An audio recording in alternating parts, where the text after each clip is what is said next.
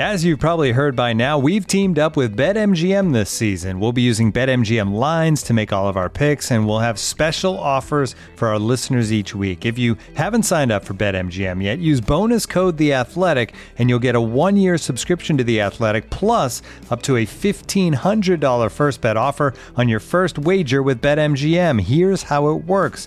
Download the BetMGM app and sign up using bonus code The Athletic. Make your first deposit of at least $10, place your first bet on any game, and claim your voucher for a one-year subscription to The Athletic.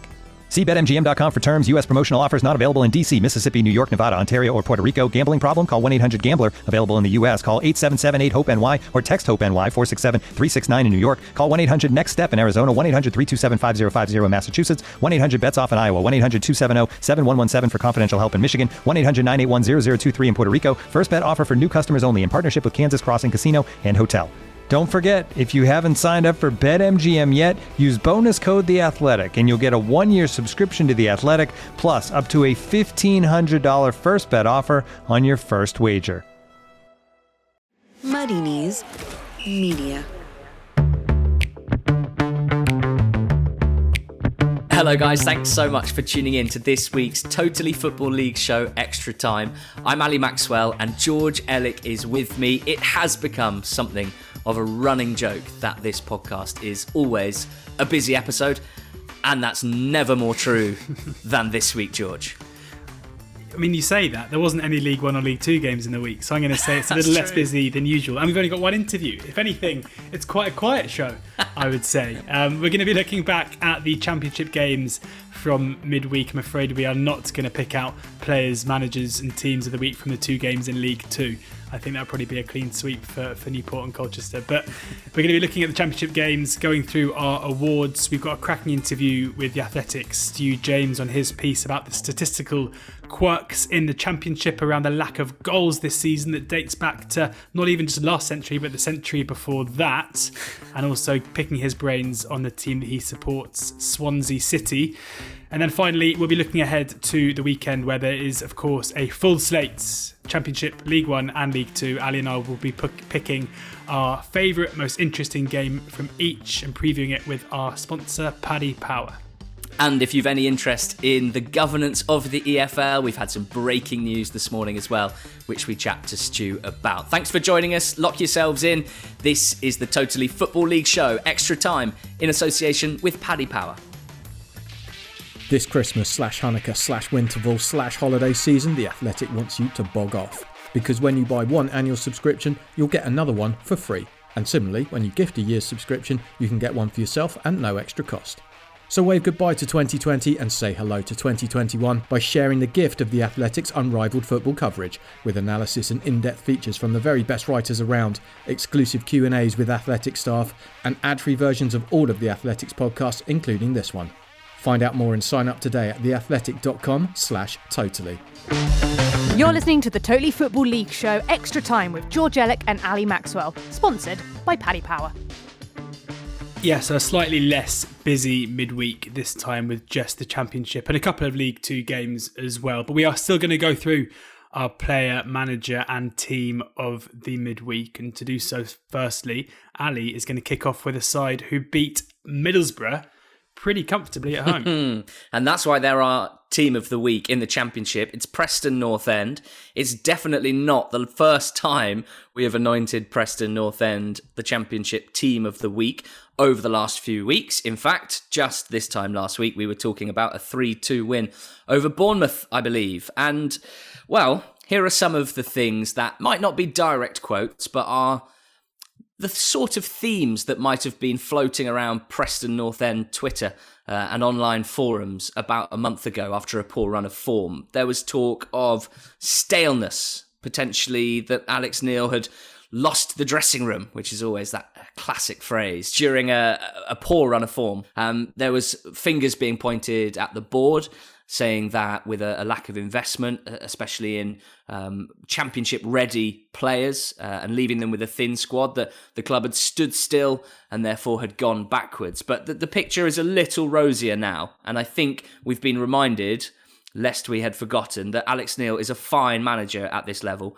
and a fine manager for Preston North End to have.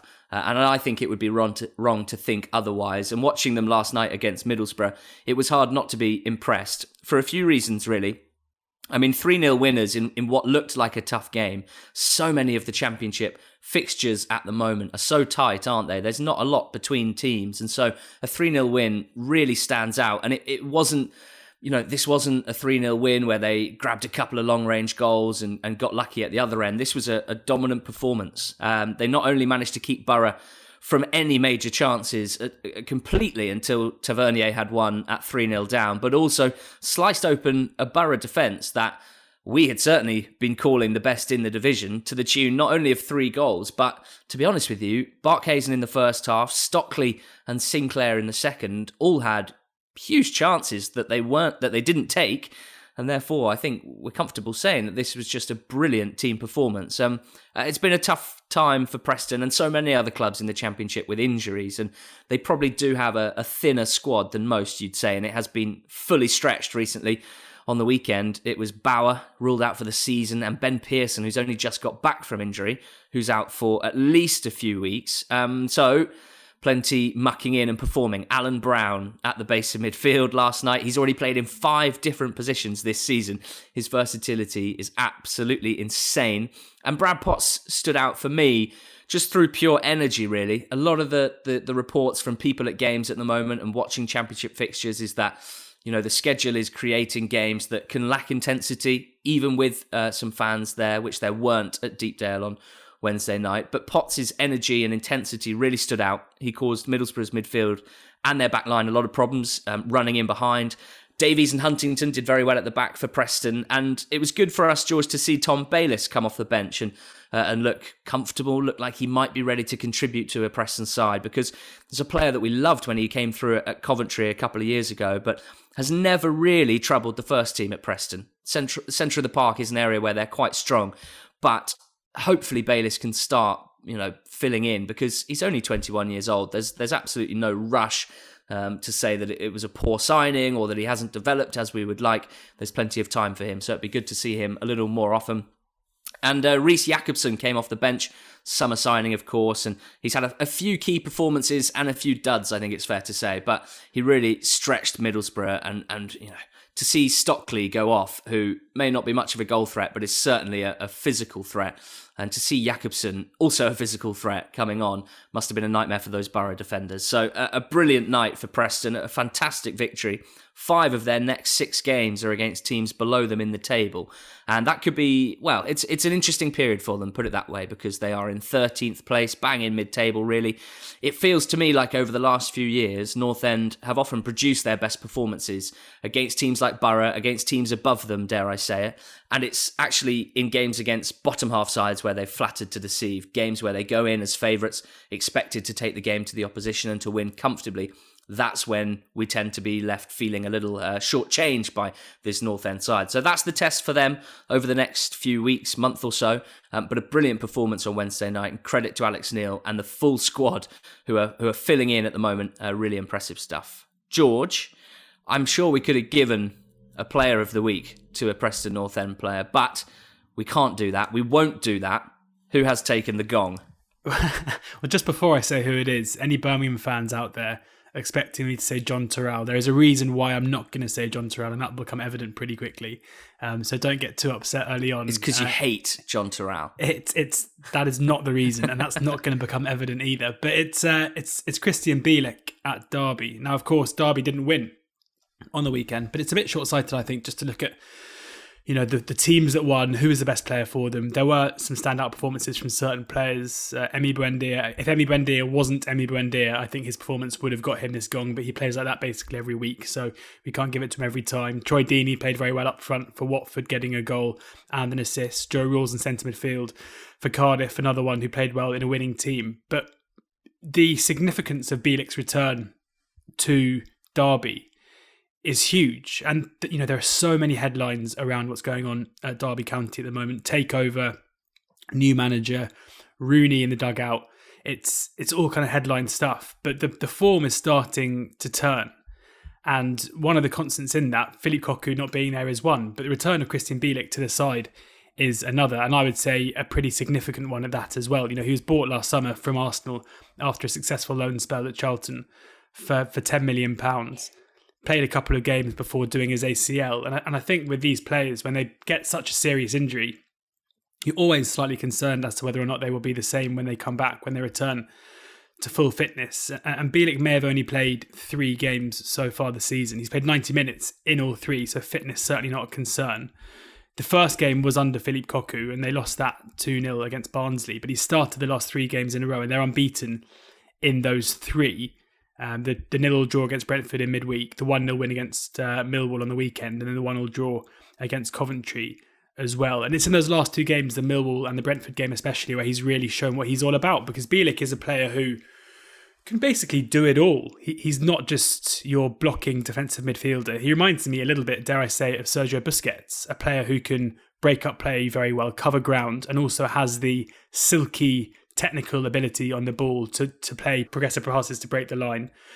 And uh, and we're starting to see that as well. And Derby fans are absolutely crowing about his performances at the moment. There is no doubt at all as to whether or not that ten million pounds for them was well spent. And and I often find it a little bit frustrating when you see certain social accounts handpicking stats around players in 90 minutes because you know that realistically, rather than looking for the stats and then finding which player is best, they've normally picked a player and then just cherry pick the stats that they think go best. But in this case, because it's quite hard to summarise when a defensive midfielder plays well, although obviously keeping Brentford's, um, you know, for, for what was a very porous defence, keeping Brentford at bay in their own new stadium, albeit, is an impressive feat and one that would need someone like Bielik to play well. The stats from this game do tell the story about what a, what kind of a player he is. You know, he won 11 of his 14 duels, seven of his nine aerial duels, two interceptions, eight ball recoveries, long ball accuracy 100%. You know, this is a guy who is breaking up play very well. He's being accurate with his passing when when playing in transition too. And when you think of the player that he's kind of having to step in for in that role. I mean, I know that Wayne Rooney doesn't do the, the defensive side of the game, but in terms of being that kind of ball playing midfielder, he's got quite big shoes to fill. Although maybe I should say quite small shoes to fill. I've got one of Wayne Rooney's boots in my house, and he's actually got tiny feet. But um, it's it's certainly um, an exciting time, I think, for Derby. Whether or not whether or not Rooney ends up being the man in the dugout, I don't know. But I'm pretty convinced that so long as he stays fit, Bielik is going to be amongst the first names on the team. Well, probably the first name on the team sheet for Derby, and that can only be a good thing. Krystian Bielik compared to Sergio Busquets. Big reveal about the size of Wayne Rooney's feet. That was vintage. that was liquid. Totally Football League show extra time, George. I'm I'm not sure I mean, you almost apologized for it before you did it. I thought you justified the stats very well, but as we know, you can cherry pick those pretty nicely. I mean, my six-a-side game last night, I dare say you could cherry pick a couple of stats that made me look quite good, but the reality was I uh, gave the ball away for two goals and rolled my ankle, so I actually wasn't that good for my team at all. So you know that's what that's what those stats don't say. Um, are, you, are you critiquing my my choice? no, no, I absolutely love Krystian Bielik and. I mean, I've had a soft spot for him ever since that that Charlton promotion where he was just fantastic. We've spoken at length about how helpful players like he, uh, players like Bielik are for managers because of their versatility and the way that you know he can switch between a back three and playing um, defensive midfield in front of a back four, and you don't have to make a sub in order to to do that. And his performance levels are always the same, always high. So I'm, I'm fully behind that. I was thrilled to see that he's back and playing well. Uh, and our manager of the midweek in the championship is Aitor Karanka of Birmingham City. This is why John Toral was not the player of the week. He had a very strong claim, I think it's fair to say. But I wanted to give credit to Karanka because I suppose when you're looking at, at teams who have won games in midweek and you're working out whether to give them player of the week or manager of the week or team of the week, I suppose for the manager, you're looking for someone who's who's either whose team selection or whose tactics appear to have um, been the sort of key impact in that game. Um, and I think there's something to be said here for Karanka uh, and what he's done in the last few days, in which Birmingham have beaten Bristol City, who were in the playoffs, and Reading, who were in the playoffs when they beat them, and six points against those opposition uh, both away from home, is so impressive. And he switched to a 4 2 3 1 on the weekend, having played uh, with a back three for the majority of the, the previous month or so. And I mean, performances have clearly improved. Um, in that time, they made it impossible for, for Reading's creative players, Olise and Ejaria, to get on the ball and to create. And so they really cut off that supply line to Meite and Joao, certainly in the first half anyway. They did rely on, on some magic from John Toral for the two goals, both of them from outside the box. Um, but perhaps that's a reward for Karanka because there was a bit of consternation about just how defensive the mindset was for the first two months of the season. You know, the fact that they played a, a back five where the fullbacks, Colin and Pedersen, they, they can get forward, but you wouldn't say they're the most exciting attacking um, wing backs. So at times it really did look like a, a flat back five, and sometimes with two, sometimes even three central fairly defensive midfield players in front of them. So he, he's taken a player out of that defensive unit, and they don't appear to have lost too much of that solid defence, which has come to define them this season but it's given themselves more of a presence in the final third. You know, Toral might have been the one getting the headlines. I dare say, if they were playing the same system as previously and one of Sanchez and Leko was on the bench, then maybe Toral has a little less space. Maybe the defence have a little less to think about and Toral doesn't get those opportunities. So, um, credit to Karanka for a, a tactical switch that seems to have worked it definitely makes watching the games a bit more palatable, I think, for fans. Um, although it would be wrong to say that they are now a constant threat, that he's turned them into a brilliant attacking side overnight. But a really positive week, you have to say. 10 points above the relegation zone now, uh, Birmingham. Um, 15th position. Can he build from here, Karanka? Can he, can he work towards them becoming, as I've said there, more of a constant threat? I hope so, because they've got a lot of talented players in those forward positions.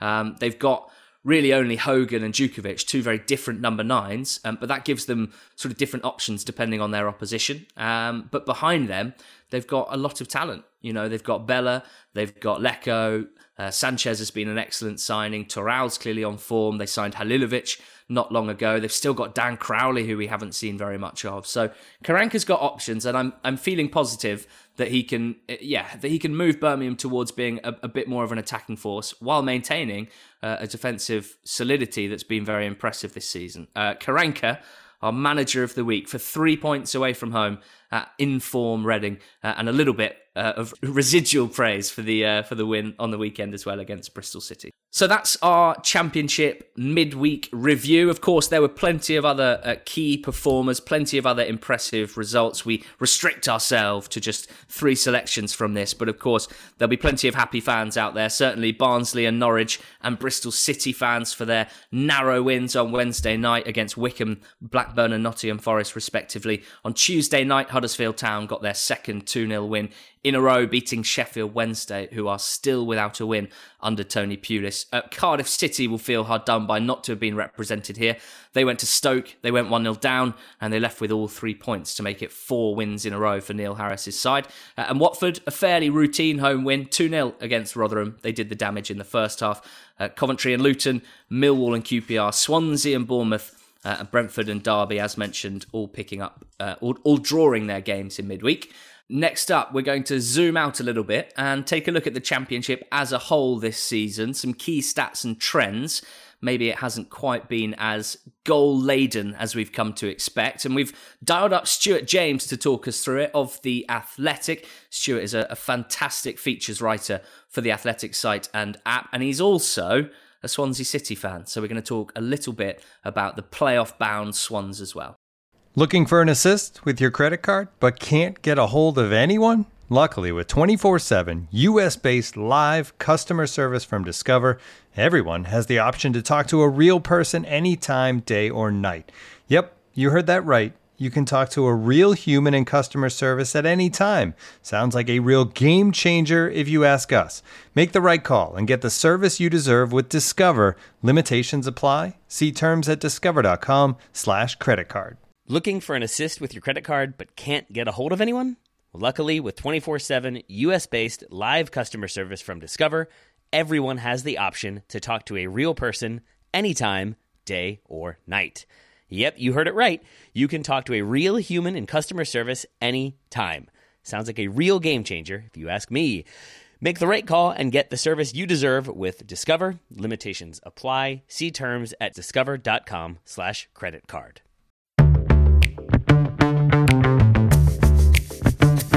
Great to be joined by Stu James on the podcast today. And Stu, your piece came out earlier in the week. Fewest goals ever. Why the championship has lost its chaos. Uh, I mean, uh, it's certainly the case that you know since there haven't been fans in stadiums this season, the championship goal lines have been have been pretty low. There are some remarkable stats in the piece itself. Can you just talk us through what it was that kind of drew your attention to this statistical quirk going on in the EFL? Yeah, I guess you know. First things first. I love the championship. Um, uh, you know, some people will know I'm a Swansea supporter. Uh, when they got relegated from the Premier League, I was, I was, I was gutted more for my son than anything else. But actually, the championship's been a real breath of fresh air. Um, and, and uh, you know, it's so wildly unpredictable. And having uh, endured survival football in the Premier League for a few seasons, it's been it's been great fun. Personally, seeing uh, you know my team go uh, to places where I think, well, we might not get a result, and you and you do end up, uh, you know, winning there. So uh, I've I've really embraced the championship and really enjoyed it. But this season, I just, I guess I was looking at it through a supporter's eyes, and initially, and thinking it seems a little bit dull. There seem to be hardly any goals around now. What I didn't realise was when I started looking, and, and actually, look, truth be told here, I went back sort of, first of all, on the goals, 10 seasons, and, and I realised it was the lowest ever. And um, I trawled through sort of 20 seasons looking at other things like, you know, points per game, that kind of thing, because I felt Norwich were top of the league with with not that many points, which proved to be the case. You know, um, they, they okay now they're on 34 points from 17 games, but the point I was looking, they were averaging less than two points a game and, and top of the table, which was highly unusual. So it felt like there was some strange there was some strange numbers around, and and I went to Opta basically about the average. Um, uh, goals per game and said, you know, I've looked back so many seasons and, and they said, well, that's actually the lowest. It's the lowest in the second tier ever. And, and I said, what do you mean by ever? And, and they said, well, going back to 1893. And, Wow.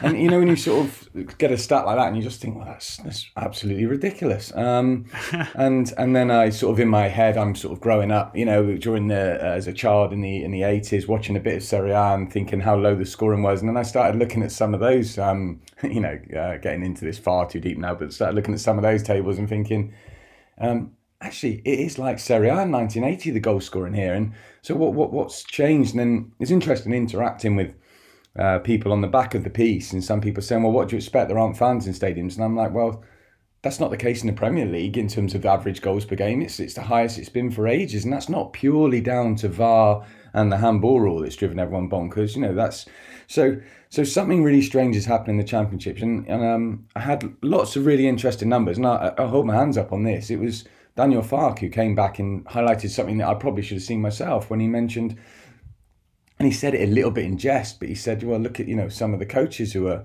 who are sort of back in there now," and, and mentioned you know Warnock, Karanka, and Pulis, and I thought, yeah, hang on a minute, look at their goals per game, not just how many of their teams scoring, how many they're conceding, and and I looked again this morning when we did the article, there were eight teams averaging less than a goal per game. It's nine now. I think Middlesbrough have sort of slipped into that as well on the back of the last few results. So that is really, really weird. Um, and that we have to say as well, there are teams who are doing very well not scoring many goals. You know, Watford, Bristol City win 1 0 last night with Jesus scoring a late goal. Swansea are fourth in the table and have scored, I think it's 18 in 17 games, but they've kept nine clean sheets. So you'd have to say there's a lot of defensive football being played, um, a lot of really cagey, cautious uh, football, and um, and obviously, yeah, the uh, natural consequence of that is we are seeing a lot fewer goals.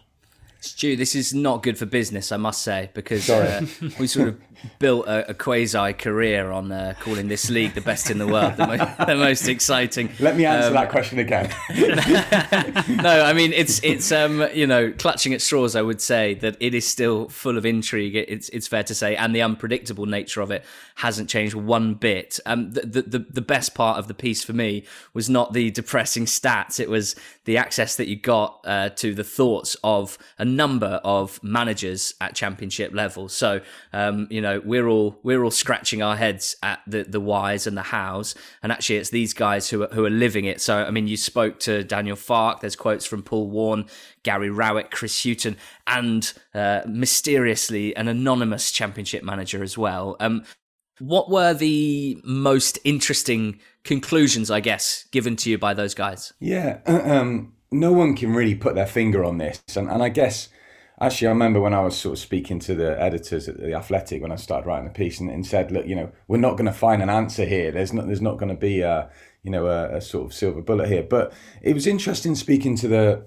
actually the guy who did want to remain anonymous because he made some points to me which I hadn't you know considered before. Really, the schedule is obviously absolutely crazy. It's it's mad in a normal championship year. It's you know it's it's bonkers at the moment. And and he was basically saying we can't even train. We cannot work on pattern of play, shape, tactical stuff on the training pitch. Um, you know, he was giving examples of getting back late from away games. Then the following day has to be a recovery day, say uh, like today, a Thursday. Then the Friday, you're not getting chance to do that kind of stuff on the training ground because you're easing into the game again on the Saturday.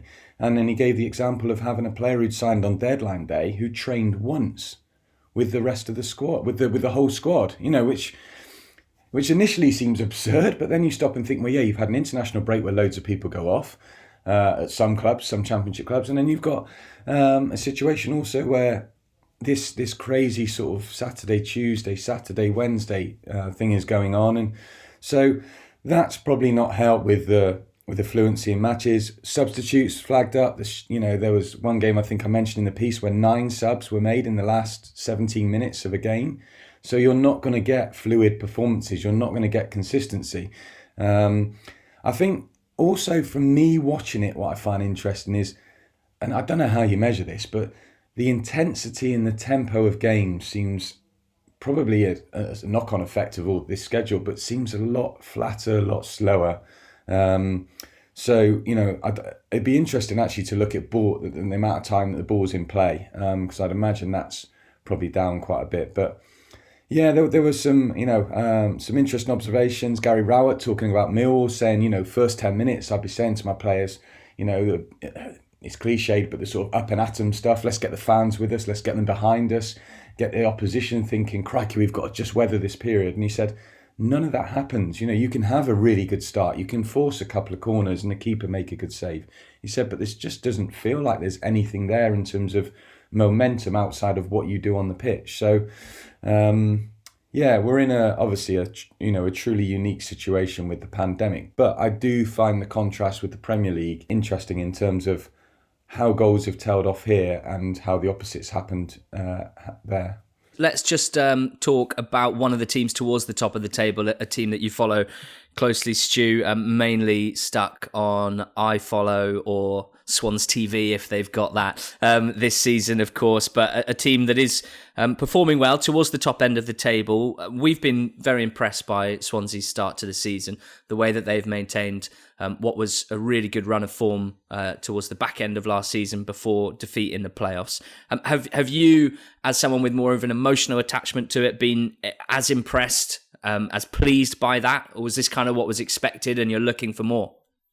No, it's it's been a strange season really. They've done they have done really well. I mean, defensively, they've got nine clean sheets in seventeen games. I think it's the best in the across all four divisions. Um, that's obviously fantastic. But as I touched on earlier, there is a struggle with scoring goals the other end. And Swansea are in an odd situation where they don't actually play with a centre forward or, or not a typical number nine. I don't even know if I can call Jamal Lowe a false line because a false nine because really what they're doing is um, is almost just trying to get through this situation where they don't have a centre forward. Um, they obviously had Rhian Brewster on loan for the second half of last season, He was absolutely exceptional, and someone like that would make a massive difference to Swansea now. They're very well organised, but they're heavily dependent on Ayew for goals and creativity. Uh, Ayew's been exceptional. He's he's really really surprised me. Uh, I I thought when he returned to the club after spending the first season in the Championship out when he was out on loan in Turkey. Hold my hands up. I questioned how committed he'd be. How much he'd want to play in the championship, and he was superb last season, and he's carried on like that this season. Yes, he's really well paid. He's probably the highest paid player in the championship, but you know we all know that doesn't necessarily translate into performances. So he's been really, really good. They are really crying out for though a centre forward. Gyökeres, who's come on loan from Brighton, has had a few outings and, and struggled, if I'm honest. Uh, young Liam Cullen is probably one for the future, and Jamal Lowe is really being asked to play a role that isn't isn't really his natural role. I think he's more of a wide player who comes in rather than an out and out centre forward. So that that's been difficult. The big loss for Swansea has been Morgan Gibbs White, who was absolutely brilliant in the first three or four games. Looked like he was really enjoying playing again after a different se- difficult season at Wolves. Unfortunately, he suffered a fractured foot and won't be back to January. So they brought in Kasey Palmer on loan from Bristol City on a short-term loan. He, I'd like to have seen him have a bit more game time. Really, sometimes Cooper plays quite a cautious midfield with Grimes, Fulton, and Smith, none of whom are sort of a number ten. Sometimes he plays Yan Dhanda, who's still sort of finding his way a little bit. So they're probably epitomise what I was talking about with that piece from Championship, really. You know, very difficult to beat, don't concede many goals, don't score many goals. And obviously they've got a huge game on the weekend with, with Cardiff coming into view now. And Cardiff seem to be going really well at the moment. Yeah, we're going to be previewing that game between us in a second. But just before we, we kind of move on from Swansea, you know, you, you, mentioned some of the the issues that they've got in terms of personnel and goal scoring, but I look at the table and Swansea are currently in fourth position on 30 points, just four points off the top. And, and if we think back to, to Graham Potter's season and the good work that he did that led to him getting a move up to the Premier League, not many managers get moves from the Championship to the Premier League. Do, do you think that the job that Steve Cooper's doing, especially as, you know, he's, he still is a rookie manager, this is his first senior club job. Do you think the job he does goes a little bit underappreciated either by Swansea fans or by the wider media? Yeah, absolutely. I think really does. I think it's a really good point. I think certainly by the wider media it does because I don't think I think a lot of people from the outside just look and think, oh, Swansea had you know a long time in the Premier League. You know they they're a you know, they, they should be a Premier League club in the Championship, really, with their squad, and, and it's anything but. Yeah, I draw. If I try and do make a comparison with Bournemouth, I know Bournemouth lost some key players in the summer, but Bournemouth squad, when I look at that starting eleven the other night, there's a hundred pound, hundred million pounds worth of signings. There's loads of Premier League experience, and actually players who've still got a lot to offer. The contrast with what happened with Swansea when they came down and what Potter inherited was a you know a real mess. Players at the in the twilight of their career, really, um, who who who are still on good money from the Premier League years.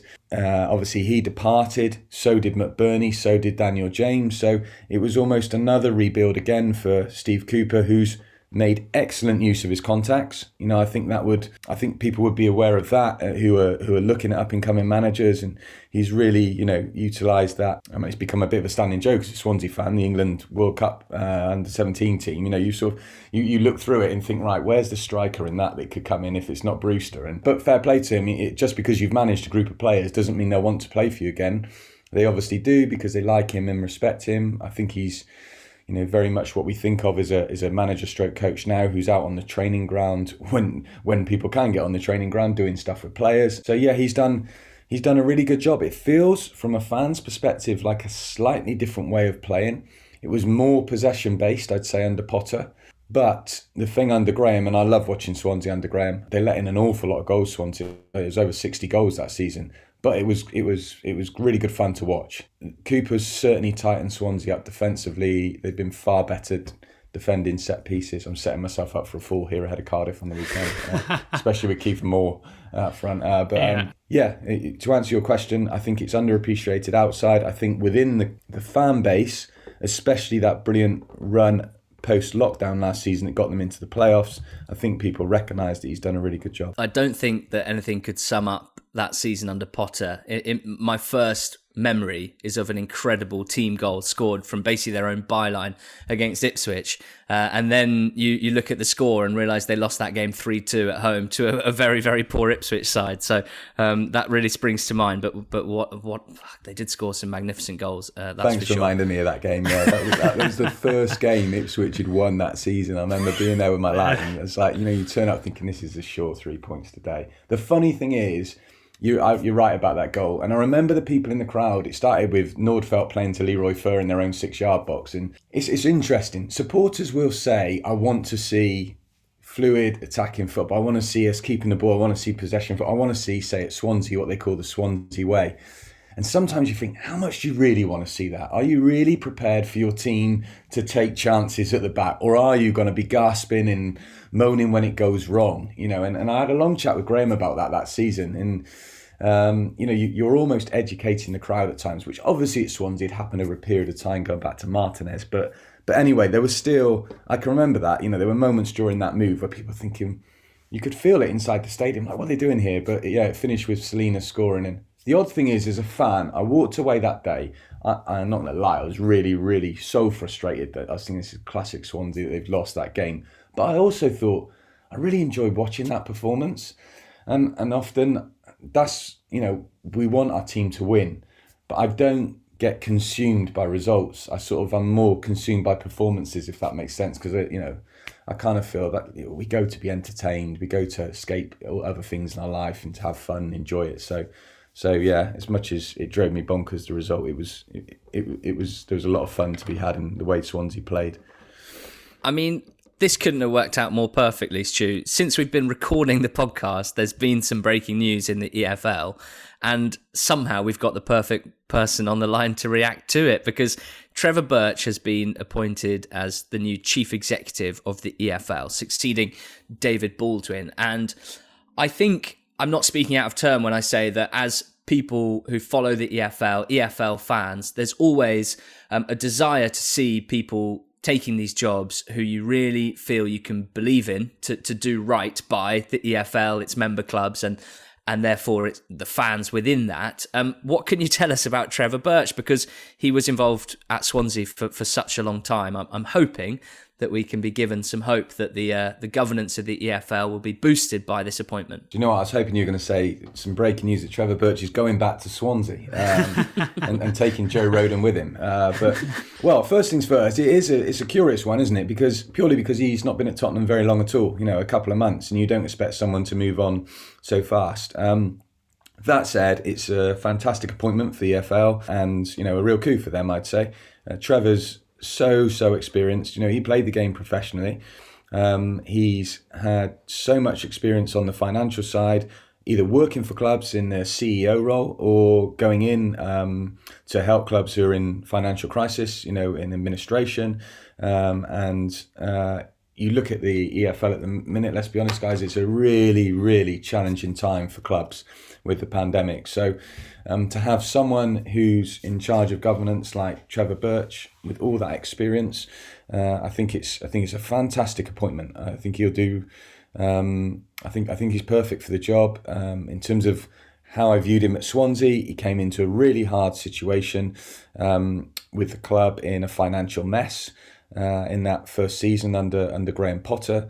Um, he, uh, I know he was baffled by lots of things that had gone before um, financially at the club, but um, everything he did thereafter felt spot on in terms of his transparency with people. He'd put out quite long statements um, on a fairly regular basis, which was something that didn't happen at Swansea before. He told people what was happening. He was honest. It wasn't always what you wanted to hear, but it was the truth and he was open with people in terms of his communication. He saw that as a really important part of the job. He's really ethical, uh, got really good ethics, and uh, he's just a genuinely good guy, very well connected. And I'd be really confident to sort of say that I'm sure this appointment will be supported across the EFL. Stu, thank you so much for joining us on the pod today. Um, good news, seemingly, about the appointment of Trevor Birch. Lots of interesting nuggets from our chat as well, and we're always uh, very pleased when we see you writing about the EFL or or interviewing a manager, doing a profile as you do so well. So thanks so much for lending us your time today. Oh, that's really kind. Lovely to talk, guys. Catch up soon. This episode is supported by FX's Welcome to Wrexham. Celebrity owners Rob McElhenney and Ryan Reynolds' small town Welsh football club has finally been promoted into League Two after 15 seasons in the National League. Dedicated staff and supporters celebrate the team's return to glory while bracing for the newfound challenges that come with being in a higher league. Will Wrexham AFC stand up to the challenge and rise again into League One?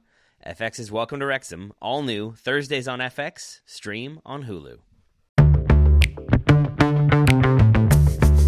A full slate of EFL action this weekend. Plenty to get our teeth stuck into, plenty for you guys to get excited about. That's what we're going to discuss now, previewing the weekend with the help of our sponsors, Paddy Power.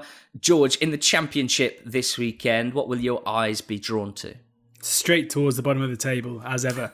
I I think the relegation picture in the championship is sneakily one of the most interesting areas of the EFL at the moment because you go back for six weeks. Back then, Sheffield Wednesday had a 10 point deduction. That's been halved to five.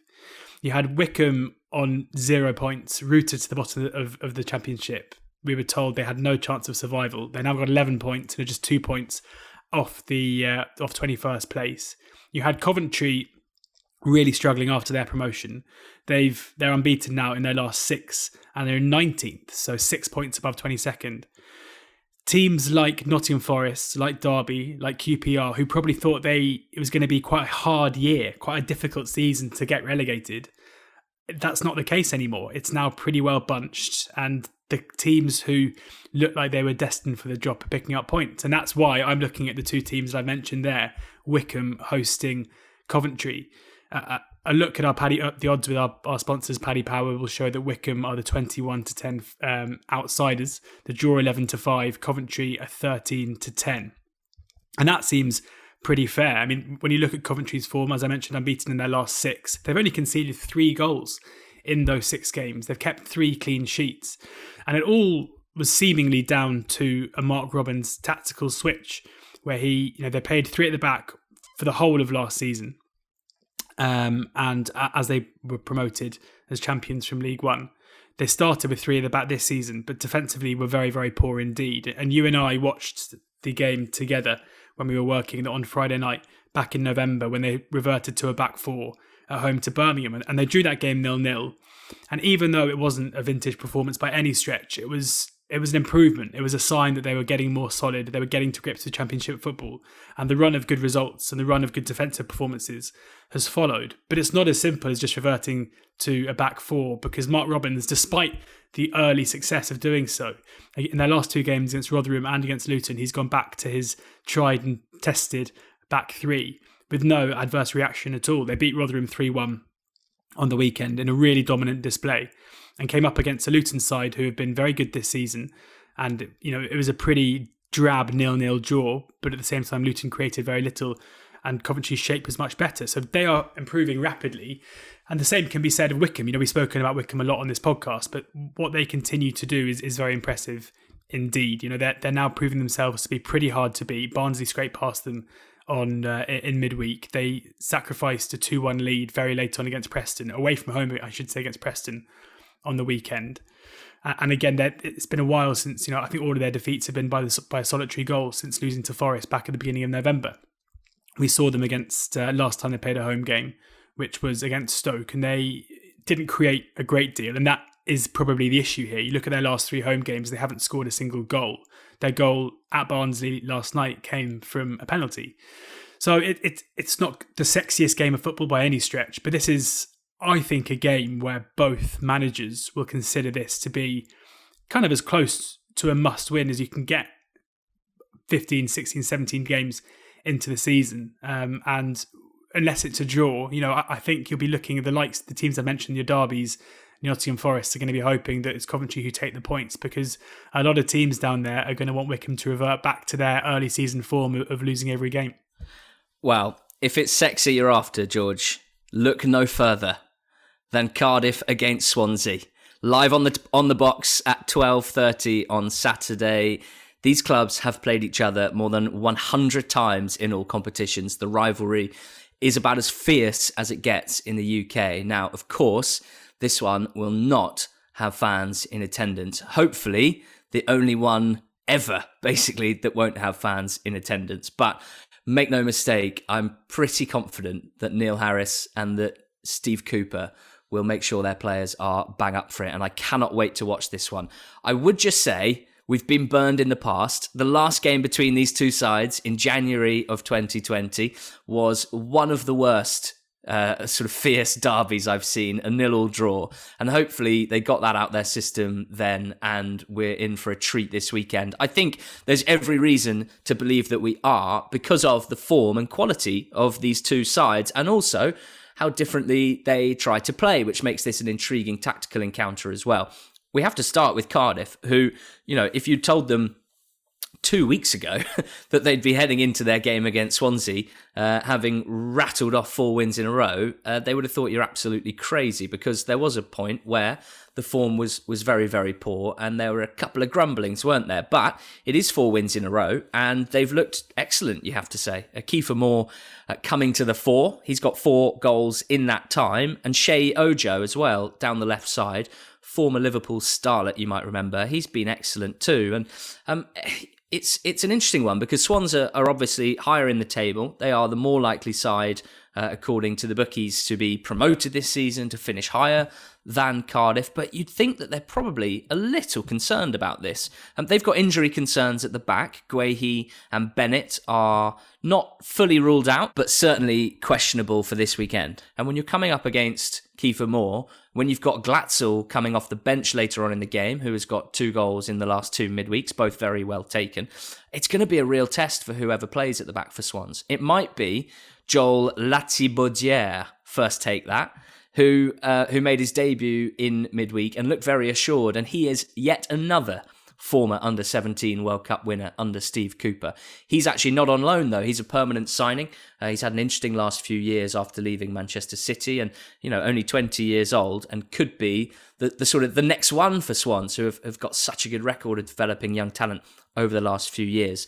There'll be great interest for those who follow the Welsh national team, as you would hope and expect in this fixture. Kiefer Moore uh, Harry Wilson and Will Vaulks for Cardiff will be playing. Cabango, you'd think, at the back for Swansea, and Connor Roberts, their right wing back, who's been one of their key men this season as well. The way that both teams play, I would expect Swansea to have the majority of the ball here. You're looking at probably 60% possession or more. They'll try and attack down the sides with those wing backs, Bidwell and Roberts. They'll look for sparks of creativity from whoever plays in the number 10 role. It could be Yan Dhanda, it could be Kasey Palmer. They might try and get or they will try and get Andre Ayew on the ball as much as possible. He's probably the the star man on the pitch, you'd have to say. And talking of the pitch, well, viewers, I think will be wincing when they get their first shot of it. It is in terrible condition uh, the pitch at the Liberty Stadium, which is a bit of a shame uh, when it comes to watching Swansea's possession based style, but it might suit Cardiff, you'd think, um, fairly well because they are a direct side. They're not an ugly direct side though. That they are, they play direct football because it suits them, because it's effective, and it creates a lot of opportunities for them. So, a really interesting game, two different styles, plenty of players to watch. I would also just flag up that Cardiff have scored 11 set piece goals this season, the most in the league, but Swansea have only conceded two from set pieces, which is one of the best records in the division. So uh, something's got to give, and uh, I can't wait to watch this one early on Saturday. Cardiff, the favourite, 7 to 5 with Paddy Power. Swans 15 to 8, the away side, and the draw 21 to 10. It's going to be an absolute cracker in Wales. Absolutely. Uh, I'm looking forward to that one. Although I remember being very excited, as you mentioned, by the fixture last season. And often with these rivalries, with these derbies, it doesn't, it's not quite as exciting as you'd hope. But uh, I'm going down into League One now. And the game that I'm excited to see is Lincoln hosting Sunderland. Lincoln currently in second position with 32 points, just two points off top spot. I think even Michael Appleton's biggest fans out there wouldn't have expected Lincoln to make this strong a start to the campaign. And of course, this is Lee Johnson in the dugout for Sunderland. It's not his first league game because he decided to take charge of the Wigan match just hours after being appointed. Cynics out there may think that was just an attempt to get an early win under his belt. It didn't come off. But this, to me, feels like a potentially kind of seminal game for one of these sides, for whoever wins this game, because Lincoln, as I say, second in the league, our expectations now risen to a level where they can expect to challenge or even achieve promotion automatically this campaign. I think a home win against Sunderland would go some way to secure that and to cement it.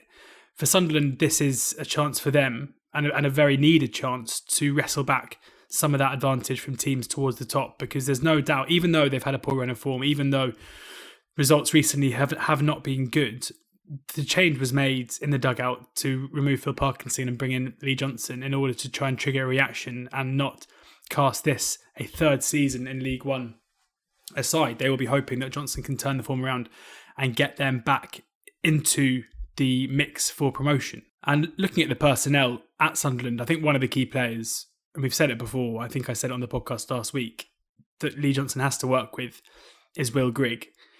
Because it's absolute madness that they bought him for however many million pounds it was in the end after watching Sunderland Till I Die. I think it got up to about four, didn't it? And to bring in a player of that quality and with that goal scoring records, and he's only got eight goals in 50 odd, 55 games so far. And, and Lee Johnson's been talking about him in the press and saying that he believes that he can be the manager to get, I think this is the local journalist quote, to get Grigg back on fire. It was interesting though, reading. I mean, Lee Johnson is a manager who exudes so much confidence. He always has, and, and I think part of that, that uh, you know, not cockiness but self assuredness, is going to be important when he comes into this Sunderland job. And hearing him talk about the way that he's going to try and get Grigg back scoring made me smile. He said, eventually you'll get those three or four goals on the spin where you get those little ricochets or a lovely little finish. And all of a sudden the confidence comes back and then you dink one over the keeper. It's as simple as that for LJ but yeah, it's it's a game between two sides. One of which I think if we if we look before the season started, we'd have expected a role reversal here. We'd have thought Sunderland would be the team in second, and Lincoln would be the team just outside the playoffs. I think we're going to learn a lot about these two sides on the back of this. I mean, Lincoln haven't been necessarily convincing in their recent run of form. They've won their last three games, yes, but if you look at the actual results themselves, they were one 0 down at home to Wigan before a late show steered it back to two one it was a pretty tight game at Rochdale on the weekend, which they ended up winning 2 0. You know, it's not a case where they're necessarily kind of blasting teams away, but they are very, very solid and they seem to find a way to create chances consistently. Um, so it's a tough one for Lee Johnson, certainly a lot tougher than the Wigan game, which they lost.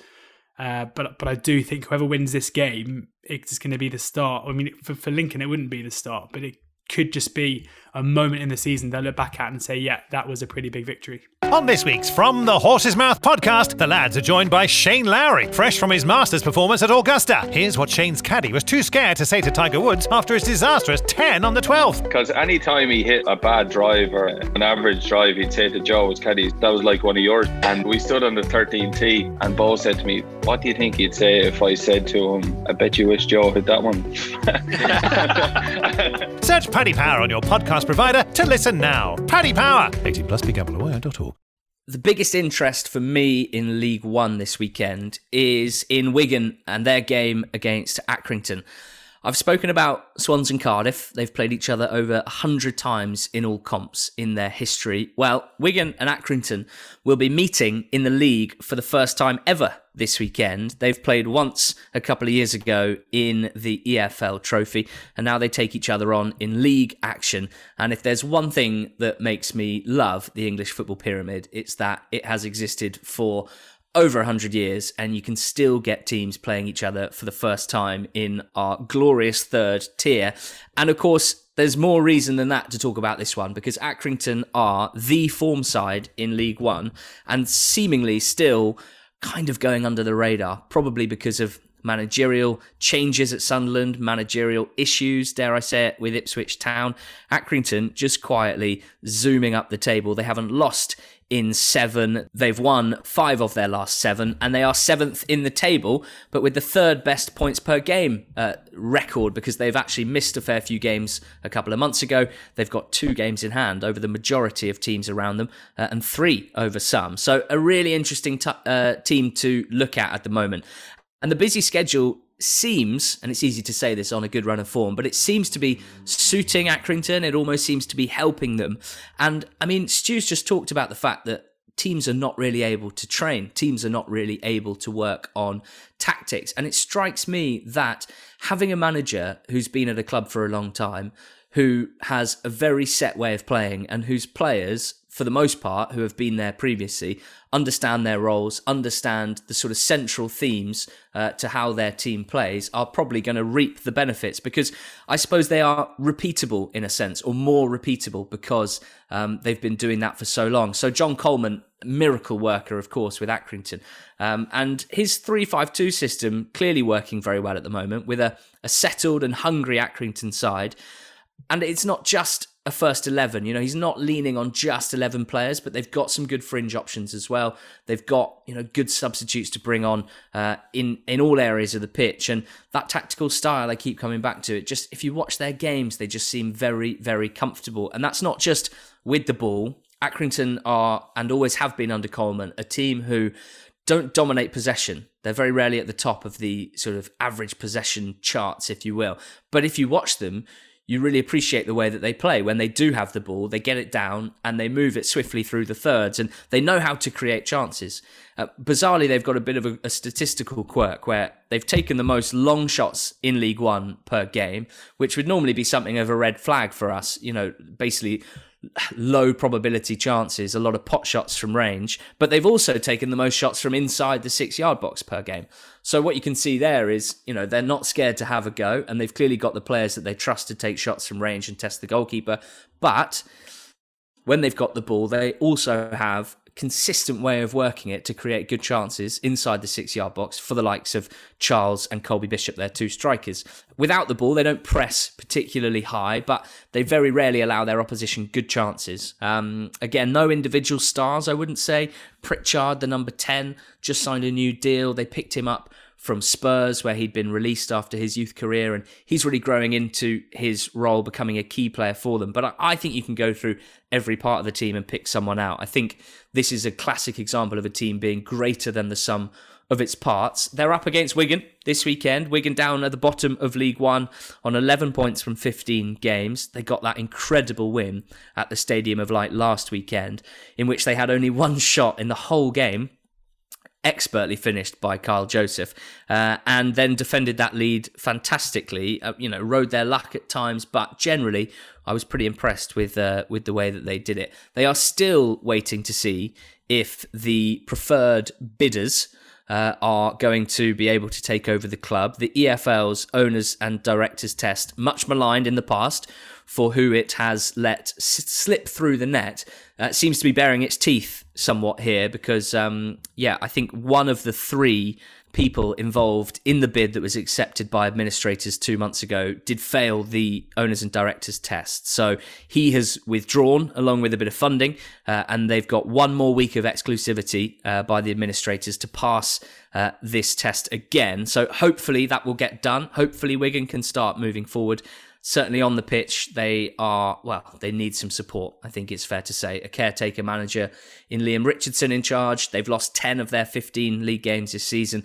Uh, the stats don't reflect that well. They've taken the fewest shots on target and they've faced the most. So it's going to be a tough game for them against Accrington Stanley. They might say that they've got a, a, stronger history, but when it comes to the two sides this season in League One, Accrington um, certainly the stronger side, and they go into this as favourites with Paddy Power six to five, with Wigan eleven to five, and the draw twenty three to ten. I'll be keeping a close eye on this one, George. Yeah, I'm going to be looking at Forest Green against Cambridge in League Two. It is third against seventh. And a game between two sides who I think have really impressed at times this season. Certainly Forest Green, who are now starting to look. I think that you know the data's always basically said they're one of the class teams in the division, and they went through a difficult run of form earlier on in the campaign. But their last four league games have yielded eight points. Last time we saw them, they were beating Harrogate one 0 away from home. The only caveat to that good form, I would say, is you know you look at the two wins away at Southend and Harrogate, the two most out of form teams in the division, and they didn't make it easy for themselves. This feels like a Forest Green side who often don't make their dominance count in terms of the scoreline itself, but they've got so many good players throughout the team, and, and Jamille Matt is showing a goal scoring form that we maybe hadn't seen from him for a while um, so far. Ebou Adams playing in just behind one of the most talented players in League Two, and it does feel like if there is a team who could kind of really catch fire in the coming coming weeks. It could be Forest Green. The fact that they're currently sitting in third position, despite not really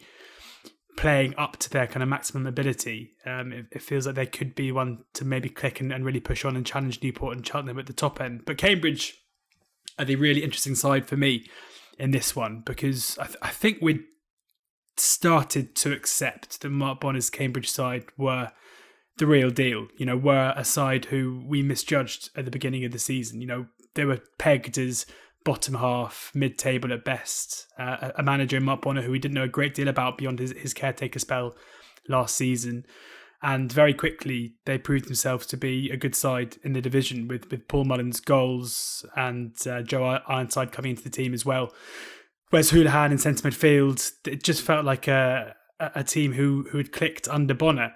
And as soon as we suggested that and accepted that, the results have, have gone. I mean, the, their last two performances at home, there's been a bit of a joke going around that Cambridge hate playing in front of their own fans because their last two games, both at the Abbey, they've been beaten by Mansfield 1 0 and beaten by Oldham 2 1. And those are two sides who they would not expect to be beaten by. So I'm looking at this one mainly for a reaction, just to see what we're going to get from this Cambridge side. Were they actually a flash in the pan? What is Mark Bonner capable of when he's now faced with some adversity for the first time in his Cambridge managerial career because it's so tight at the top as well. You look at the teams below them Cambridge on 25 points in seventh place, but Morecambe just three points behind them, uh, down in 13th. So it doesn't take much. As Port Vale found out recently, a few defeats on the trot and you can find yourself down in mid table very, very quickly. It's going to be a really difficult game for Cambridge as well away at Forest Green. Um, but two teams with lofty ambitions for the season going toe to toe, but certainly Forest Green are certainly the likely winners given their run of form and their home advantage, and that is reflected in Paddy Power's odds. Forest Green, the even money favourites, the draw 11 to 5. Cambridge to stop the rot are 5 to 2. Yeah, from third against seventh to the, the sort of bread in that sandwich, I suppose, because it's Cheltenham in second, just above Forest Green, against Salford in eighth, just below Cambridge. Uh, Richie Wellens is first game in charge to Salford was live on TV against Bolton on a Friday night back in November. And it was a desperately disappointing performance, and he was very clear about that afterwards. And that would have stuck in some people's minds, I think, and people may have missed that since then it's three wins in four. So you'd say it's been a, a good start for Wellens at Salford, and they're moving up the table just outside the playoff places on goal difference at the moment. What I would say is having dug a little deeper and, and dug a little deeper into some of those wins recently, I still don't think that the performances of this Salford side are particularly impressive. And so I'm trying not to be blinded by that run of three wins in four. I think that Wellens has plenty to thank Ash Hunter for, uh, for certainly for two of those wins in which Hunter has scored wonderful solo uh, individual goals. And it's also notable to me that they've lost to the two best sides that they've played in in his first five games, at Bolton and Carlisle. So this is, for me, a big litmus test for Salford under Wellens, his sixth game in charge. Hopefully, some of his Wellens ball ideologies starting to get through to his players. And he's up against a Cheltenham side that basically demand a certain level of performance from their opposition at this level. And if that's not matched, then Cheltenham win League Two games in their sleep. They've won 10 of 16 so far this season, and they've left some early hiccups behind to win four of their last five and ease into that sweet, sweet two points per game tally uh, that, that equates to 92 points over the course of a season. And surely, if they maintain it, will have them in the warm embrace of the automatic spots, that top three come the end of the season. Uh, there's been a lot of chat, mostly from us, about their long throws recently. Ben Tozer, the centre back, has an absolute trebuchet, um, flings it to the back post, and Will Boyle has scored three headers from Tozer long throws this season. There have been at least three other goals scored by Cheltenham um, following a sort of pinball caused by Tozer's long throws. That is something for Salford to uh, well, to think about. But it's not just that. They do create chances in open play as well. They've got a very settled system, Cheltenham, under Mike Duff. Um, it's it's the sort of system that, a bit like what I said with Accrington, it's just so repeatable. It feels like they could play you know they could play with their eyes closed basically. They're so well drilled. And um, the wingbacks hussey and blair very important in their build-up play and in delivering balls into the box. They've got a number of, of strikers that they sort of rotate between um, in that two up top. And azaz and Sercombe uh, the centre midfielders who break forward have been really impressive in the last few weeks. That was a uh, a strong part of, of their team last year with Broom and with Jake Doyle Hayes, both of whom uh, left the club in the summer. Doyle Hayes was only on loan and Broom was sold to Peterborough. So important for them to have Azaz and Sercombe performing and filling that void. Um, a really good month or so for Cheltenham, looking to build on that uh, against this Salford side. They've got Bolton next, so uh, some big games for them. But I would categorise this as a good test for Salford under Wellens to see where they're at, uh, given that they were joint favourites to win the title pre-season. Uh, it's a chance for for Cheltenham's Mike Duff to flex his muscles as well against a, a manager that took this title last season. I think it's going to be a fascinating game. I mean, Paddy Power can barely split them. Salford are 8 to 5 and Cheltenham are 13 to 8. I had to do a quick bit of maths in my head there, but that tells me that there is just a just a hair between them. Salford just about favourites for this one. The draw 23 to 10. If you keep an eye on one game in League Two this weekend, I think it should be Salford against Cheltenham. Um, we're looking forward to the weekend action across the EFL. We hope that you've enjoyed this episode of the Totally Football League show Extra Time. Uh, next week we'll be back. There is another full slate of midweek fixtures, which we are very excited to tell you all about, and we'll be previewing the weekend action as well. No doubt we'll line up a special guest, just like we did this week with Stu James. If you're subscribed to this podcast channel, that means you'll also get the musings and reaction on the Monday pod, the Totally Football League show, as the guys look back at the weekend that we've previewed on this episode. Thank you so much for listening. Please do join us again next week and have a smashing weekend. You've been listening to the Totally Football League Show, part of the Athletic Podcast Network. Keep up to date with everything Totally at thetotallyfootballshow.com and following at The Totally Show on Twitter and Insta. Check out all the Athletics football podcasts on Apple, Spotify, and all the usual places, or listen ad free on the Athletic app. The Totally Football League Show is a Muddy Knees media production and sponsored by Paddy Power.